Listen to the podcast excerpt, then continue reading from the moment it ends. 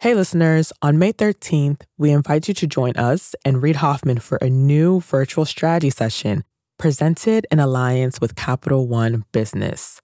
You'll hear insights from fellow entrepreneurs about how to be at the forefront of leading change with AI. So, go to mastersofscale.com AI strategy right now to register for free. Again, that's mastersofscale.com AI strategy.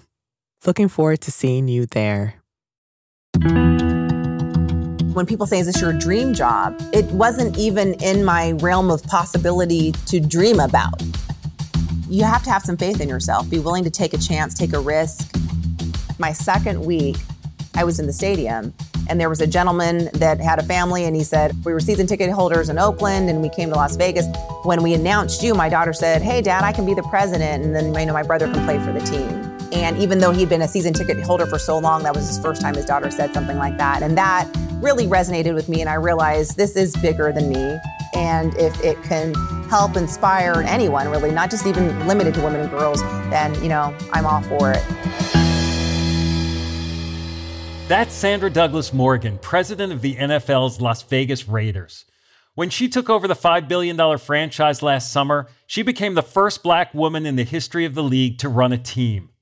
I'm Bob Safian, former editor of Fast Company, founder of the Flux Group, and host of Masters of Scale Rapid Response. I wanted to talk to Sandra because she took on an enterprise in the midst of a dramatic transition. Since moving to Las Vegas from Oakland just a few years ago, the Raiders organization has seen a wave of executive turnover, the scandal tinged departure of its head coach, and controversial allegations about its workplace. Sandra's early game plan is focused on steadying the ship while also instilling an optimistic spirit both on the field and for the business. She's a former city attorney for North Las Vegas, where she reigned as a fantasy football champion. She talks about the importance of meeting fan expectations, as well as the gratification of getting support from her quarterback. Safeguarding the Raiders' brand, Sandra says, requires both risk and steadiness. Leading an NFL franchise wasn't something she was planning on, but that doesn't diminish the responsibility and pressure that she feels.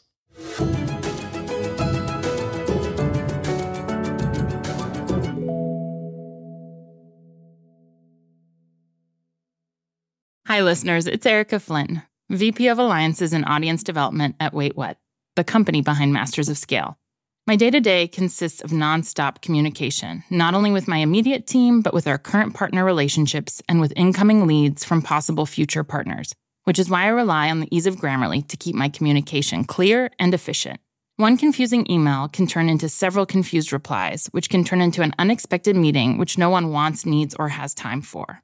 Having Grammarly on hand as my trusted AI writing partner not only streamlines my extensive to do list, it minimizes miscommunication by quickly and efficiently synthesizing information and carefully curating tailor made responses to specific groups. In fact, companies that use Grammarly to communicate can save 19 days per year per employee. Grammarly eases the writing process. It's a writing partner from the blank page to the last word typed before hitting send. Join me and over 70,000 teams who trust Grammarly to work faster, hit their goals, and keep their data secure. Visit grammarly.com to learn more. That's grammarly.com. I'm Bob Safian. I'm here with Sandra Douglas Morgan, president of the NFL's Las Vegas Raiders. Sandra, thanks for joining us. Thanks for having me. So, you became president of the Raiders this summer. Heading a sports franchise is always something of a fishbowl. In your case, maybe it's been perhaps even more so. First black woman to lead an NFL franchise and a franchise that's been in a bit of transition. I'm curious, are you an avid sports fan? Like, I know you ran track in high school and your husband played in the NFL, but your background is more as an attorney than in the sports business. So, have you always dreamed of being part of professional sports? Do you play fantasy sports? Now with the NFL, no, I'm not playing fantasy, but um, yes, I ran track. You forgot the cheerleading though, since you've clearly done your research on high school activities. and my husband did play in the NFL for about four years, and he was a college athlete, and that's when we met at the University of Nevada. But yeah, I'm an avid sports fan. Went to several Raiders games even before I, I joined the team. Was on the athletic commission for Nevada. That's boxing and MMA, and so I'm just happy that my regulatory and legal background has kind of given me exposure and opportunity to kind of get to know the sports world a little bit. But, you know, nothing compares to being on this level of professional sports than, than the NFL. And of course, the greatest team in the NFL, the Raiders. Now, before the Raiders moved to Las Vegas, did you have a team that was like your NFL team? You know, I'm focused on the future, Bob. my, my husband, you know, my husband played for the Vikings and he played for the Cardinals for a year. But, you know, we knew when there was the vote in Nevada to talk about creating the Las Vegas Stadium Authority Board. I remember him looking at me and said, you know, we're Raiders fans now. Because being from Las Vegas, not having a professional sports team, people here really didn't understand what that does for the community and just what that does just for visitation and economic development. So we've been outland since the Raiders even announced they were moving to Las Vegas. I'm still learning what to expect on game days. Let's say I'm hosting someone at a suite in Allegiant Stadium, and you may have a sponsor, right? Maybe some executives, and then a Grammy award winning entertainer says, Hey, can I meet you and take a picture of you and put you on Instagram? And I'm trying with a straight face just to say, Sure, my kids are freaking out in the background, you know? And then they put them on the big screen. Like six months ago, I'm looking into whistleblower regulations in the European Union and like kind of the privacy implications. And now there's a Grammy Award winning artist in my suite. It's been quite a time of transition for you and for the franchise. When some leaders join a company, they're afforded 100 days or so to find their bearings. But in the NFL, you can't press pause. You have to be off and running when the season starts. You were brought in by team owner Mark Davis on the heels of two president departures and other turnover in the executive ranks. The Raiders were in the news for allegedly fostering a tumultuous and even dysfunctional workplace. How much did you think about stabilizing and addressing the organization's culture from the very beginning? I definitely wanted to come into this position, not eyes wide open, but also ears I had an opportunity to chat with Mark.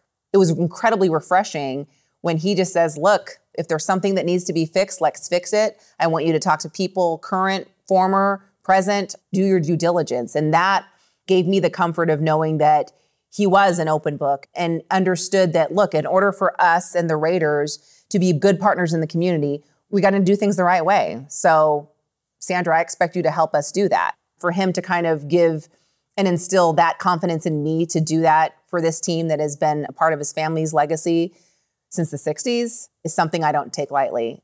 It was really important to him that I meet with the employees and they hear it from him first and then hear directly from me that I don't have a history of sidestepping issues and problems. I believe the people that I worked with before expect me to tackle that head on. I want the Raiders to do that. I'm going to hold people accountable. I expect them to do the same for me. We are in an amazing transition period that is just ripe for so much opportunity.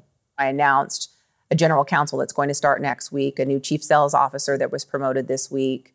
We have a CFO and a chief strategy officer that have been new to those roles. So there's a lot of opportunity and I think abilities for this leadership team to grow together. Obviously, you know, we want to be as successful as we can on the business side to bring in enough revenue so that the football team can do what they need to do and support them however we can. But it does kind of coincide with each other. I can imagine you came in with certain goals. And how far along is that process? It's an ongoing process. I've been on the job for two and a half months, so I still think it's in the early stages. I don't have a checklist that says when I do these five things, I'm done dealing with the culture. Now I can focus on something else. This is going to be an ongoing process that we're going to have to continue to grow and adapt, get to know each other. The business is going to change. We have to continue to grow. We have to continue to push each other and do better. And you know build that culture. Derek carr reached out and said that feeling of having each other's back of winning that can do let's win at all costs attitude that we have on the field. We have to replicate that on the business side. You know he's been complimentary of that and understanding the need to communicate and collaborate and do the best so that the business side should never be a distraction for football. I'm trying to replicate that winning attitude on the business side when you go into a new culture like this, is your starting point to be everybody starts fresh today? Like, I'm not looking back, or there stakes you put in the ground so that everyone knows that maybe the way some things worked before aren't going to wash in the future? I am pretty open with sharing with the team that if you've heard no before, you heard that you heard someone else said no, you heard this was an issue at, you know, in 1984, someone kind of said not to, you know, handle things that way. Let's go ahead and start fresh. I'm happy to kind of address issues or concerns with maybe other leaders or with Mark or maybe even with stakeholders here in Nevada, you know, whether they be mm. elected officials or other corporate sponsors, not necessarily starting fresh for the way things have been done because I do think it's incredibly important with the Raiders having such a really storied, rich legacy that we honor that. Part of being a Raider, when you walk into this building and headquarters, you see commitment to excellence. You see pride and poise. You see the greatness is in our future. So that is our history. We cannot erase that. But I do feel like for day to day issues, new ways of maybe engaging fans or attracting new fans, imagery, what does being mm. a Raider mean? Those are all, I think, new, fresh things that are going to change over time and change because we're in a new market. The Raiders are a powerful brand with a long history. Are there things about that brand that you say, this we're definitely going to keep? And are there some things about that brand that you say, this is what we're going to update? I think we keep it. I mean, history, it is, look, we're bold. We are a team that is not afraid of going against the grain. Raider Nation comes in all sizes, shapes, colors, all 50 states. We have season ticket holders from all 50 states. You know, if you want to be a Raider, we're going to show you how to do things the Raider way. And I think it's that inclusivity and just willing to maybe accept those that maybe weren't accepted somewhere else. This is a team that has celebrated diversity and inclusion before it was something that people just like to talk about on social media whether it be Al yeah. Davis's decision to move the AFL championship game in 1963 from New Orleans because the black players weren't being treated appropriately. That wasn't something that he did because he was getting hashtag move, you know, the All-Star game. He did it because it was the right thing to do and he was listening to his players. Some of the historic hires that he's made wasn't because he was getting pressure from the public to do it. It's because he thought that those people were the best qualified to do their jobs, whether that be Tom Flores, the first Latino head coach, Art Shell, first African American head coach, or even Amy Trask as the first female. So these things aren't new to the Raiders, and that is another reason why I knew it would be um, an amazing opportunity for me to serve as president here. The Raiders are still new to Las Vegas, and so part of your task is anchoring them in the community. But the NFL is also a global community. So, how do you juggle the local community imperatives with this more expansive global business opportunity?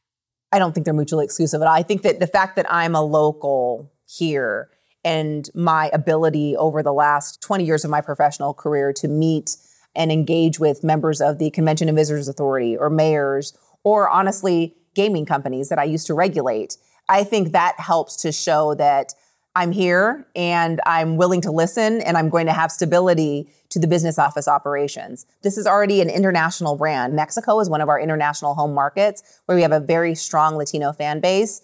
And so knowing and explaining that Raider way and giving more people access to it, which we have an ability to do now more than ever, not just because of the international games that the NFL is now embracing and investing in, but also through social media. I think we have tremendous opportunities that lie ahead. You were city attorney for North Las Vegas when it was the fastest growing city in the US. You chaired the Nevada Gaming Control Board during the heat of COVID. Are there experiences from those roles, challenges that you hark back to and draw lessons from in this new post? Some of my friends have joked that every time I go to the public sector, there's a recession or a pandemic. and so I think through those roles, I've had to kind of deal with a crisis.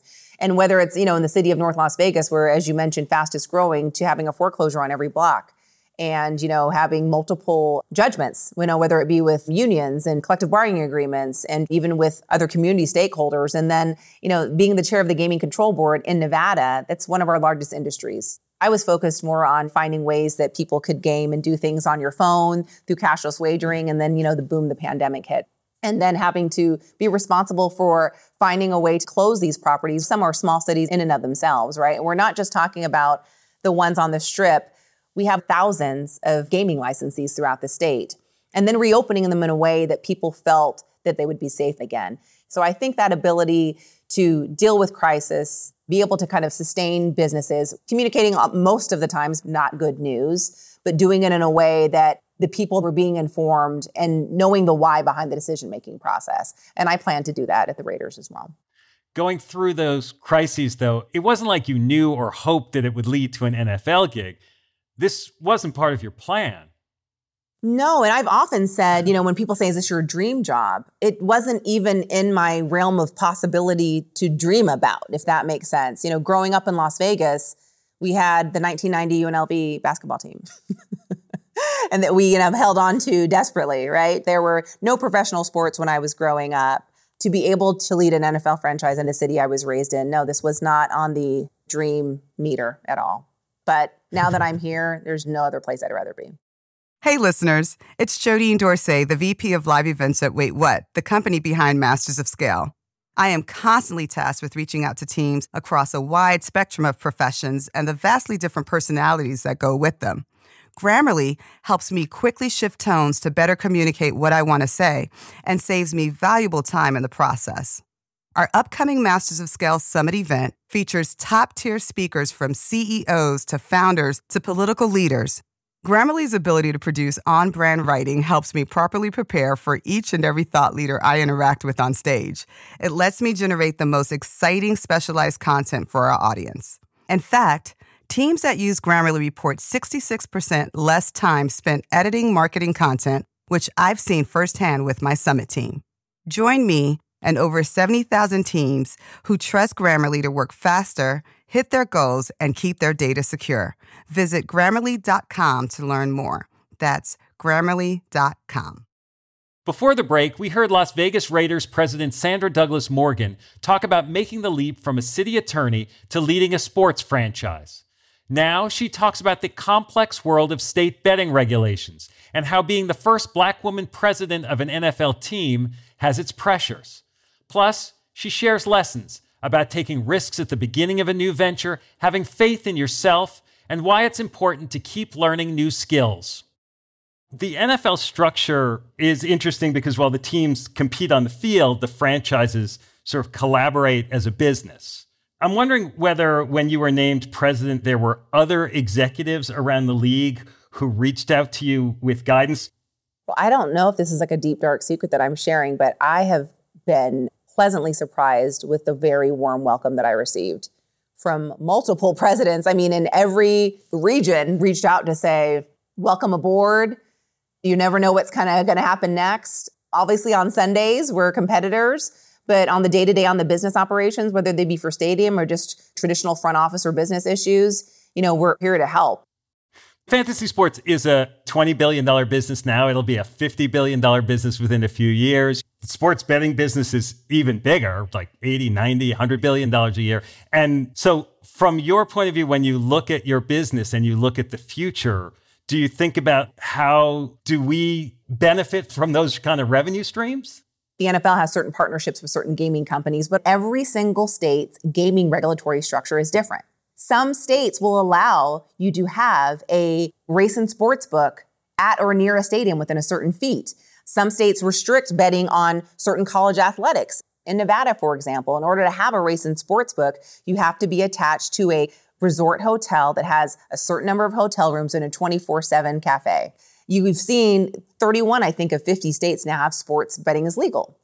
And in those states, that includes more than half of the country's population. So I think how you can either monetize or get percentage of those is really going to differ on a state by state basis, which is why I believe the NFL has a much broader approach on sports betting and just focusing on specific partners and sponsorship agreements, not necessarily tied to gaming revenue the team already has existing gaming commercial casino gaming partners and one betting partner. And you know there's certain categories of, of sponsorships that we can have. The nfl is aware of my gaming background and i definitely hope to do whatever i can to help them and other teams kind of understand more about the gaming regulatory structure in sports betting. A lot of the listeners to this podcast they're entrepreneurs. And i'm curious how much running a business like the raiders is an entrepreneurial exercise. It's sort of like how much risk and what kind of risk you take with the business. I don't think of it as a startup. I mean, like we have incredible resources. And so it's not as though, you know, every single decision you make is going to make or break whether or not you're around the next month. But I think with the NFL and with any other team, you know, we're in it for the long, long, long game. Mark Davis is dedicated to the fan and thinking about everything from the fans' lens and how they're treated and making sure they grow that fan base. The dollars may not be his the, number one thing at the forefront of his mind. Of course, we all want to make money and make sure the team is valued, but his number one concern is always going to be the fan, and he reminds me of that daily. You're the first black woman to lead an NFL franchise. that could carry its own pressures, maybe, as a role model. Is that stressful? How much does that weigh on you? How much do you think about that? Any position I'm in, I want to go in and do a good job. And I want to make sure that I'm meeting my own targets and my own goals. But it's not lost on me that I'm the first. I try not to dwell on it because I don't want it to cloud, you know, my judgment and my desire to maybe take risks and try different things in different situations. But my second week, I was meeting with some of our suite holders in the stadium. And there was a gentleman that had a family, and he said, um, "Yeah, well, you know, we were season ticket holders in Oakland, and we came to Las Vegas. The stadium was amazing. And when we announced you, my daughter said, "Hey, Dad, I can be the president, and then you know my brother can play for the team." And even though he had been a season ticket holder for so long, that was his first time his daughter said something like that, and that really resonated with me. And I realized this is bigger than me. And if it can help inspire anyone, really, not just even limited to women and girls, then, you know, I'm all for it. So, yeah, it's a responsibility, but it's not one I take lightly. You have this aspiration about making Las Vegas like a sports capital, not just for the Raiders, but for sports in a larger sense.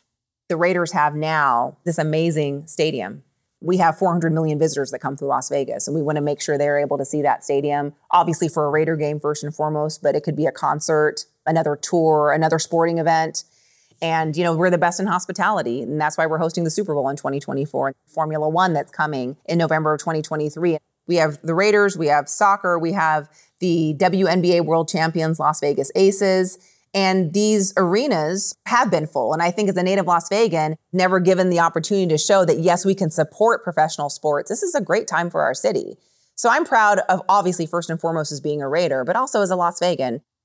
Many businesses sometimes struggle with how they prioritize their stakeholders shareholders, employees, customers. If I hear you right, like the fan is the top stakeholder, like how do you think about what that hierarchy or that priority list looks like? everyone's is equally important, right? Isn't that what we say to our children? But I think the priorities may change based on the circumstances. When I meet with Mark, he's going to say the fan is the priority. Before I was announced, he said you have to talk to the employees first.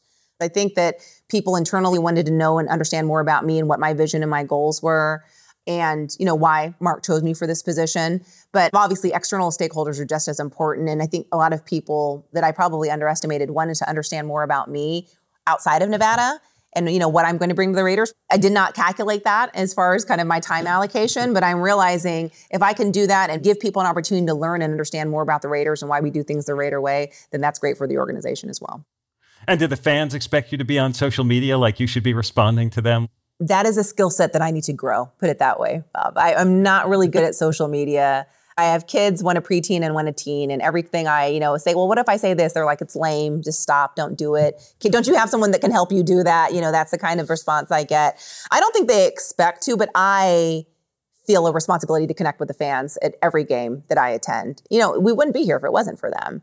And the fans that travel to every game and, you know, have made permanent kind of impressions on their body with Raider Nation and that are there through thick and thin, you can't not meet them when they've kind of just given and dedicated such a part of their life to it. Are there other things that you feel like I didn't realize I would need to do this quite as much?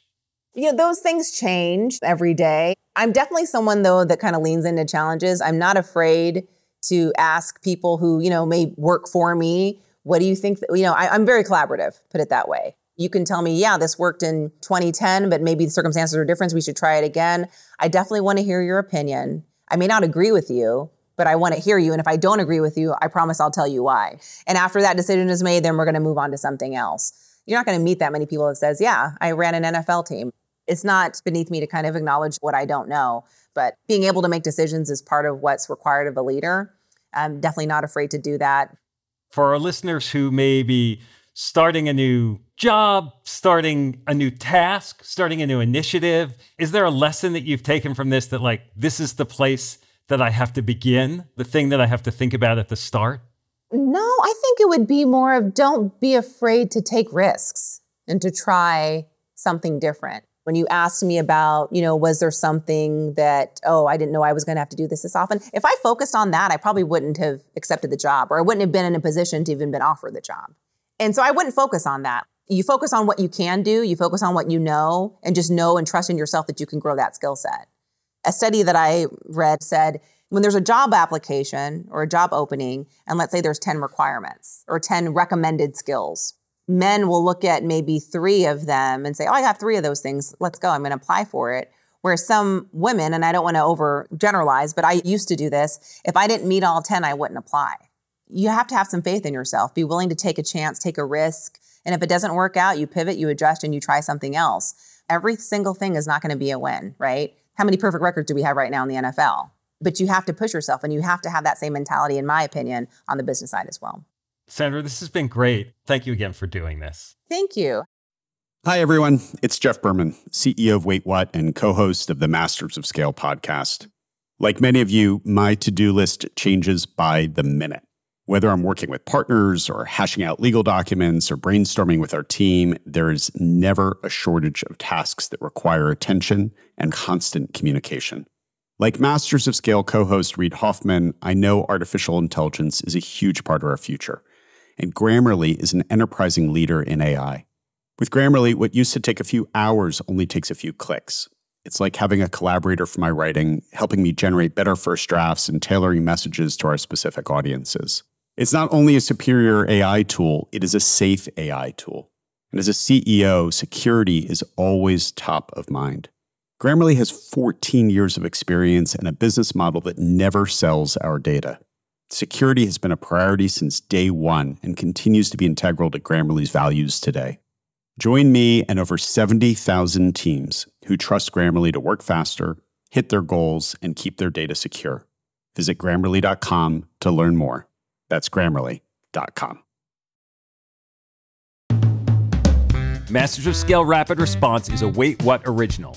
It's hosted by me, Bob Safian, Masters of Scale's editor at large. Masters of Scale host is Reid Hoffman.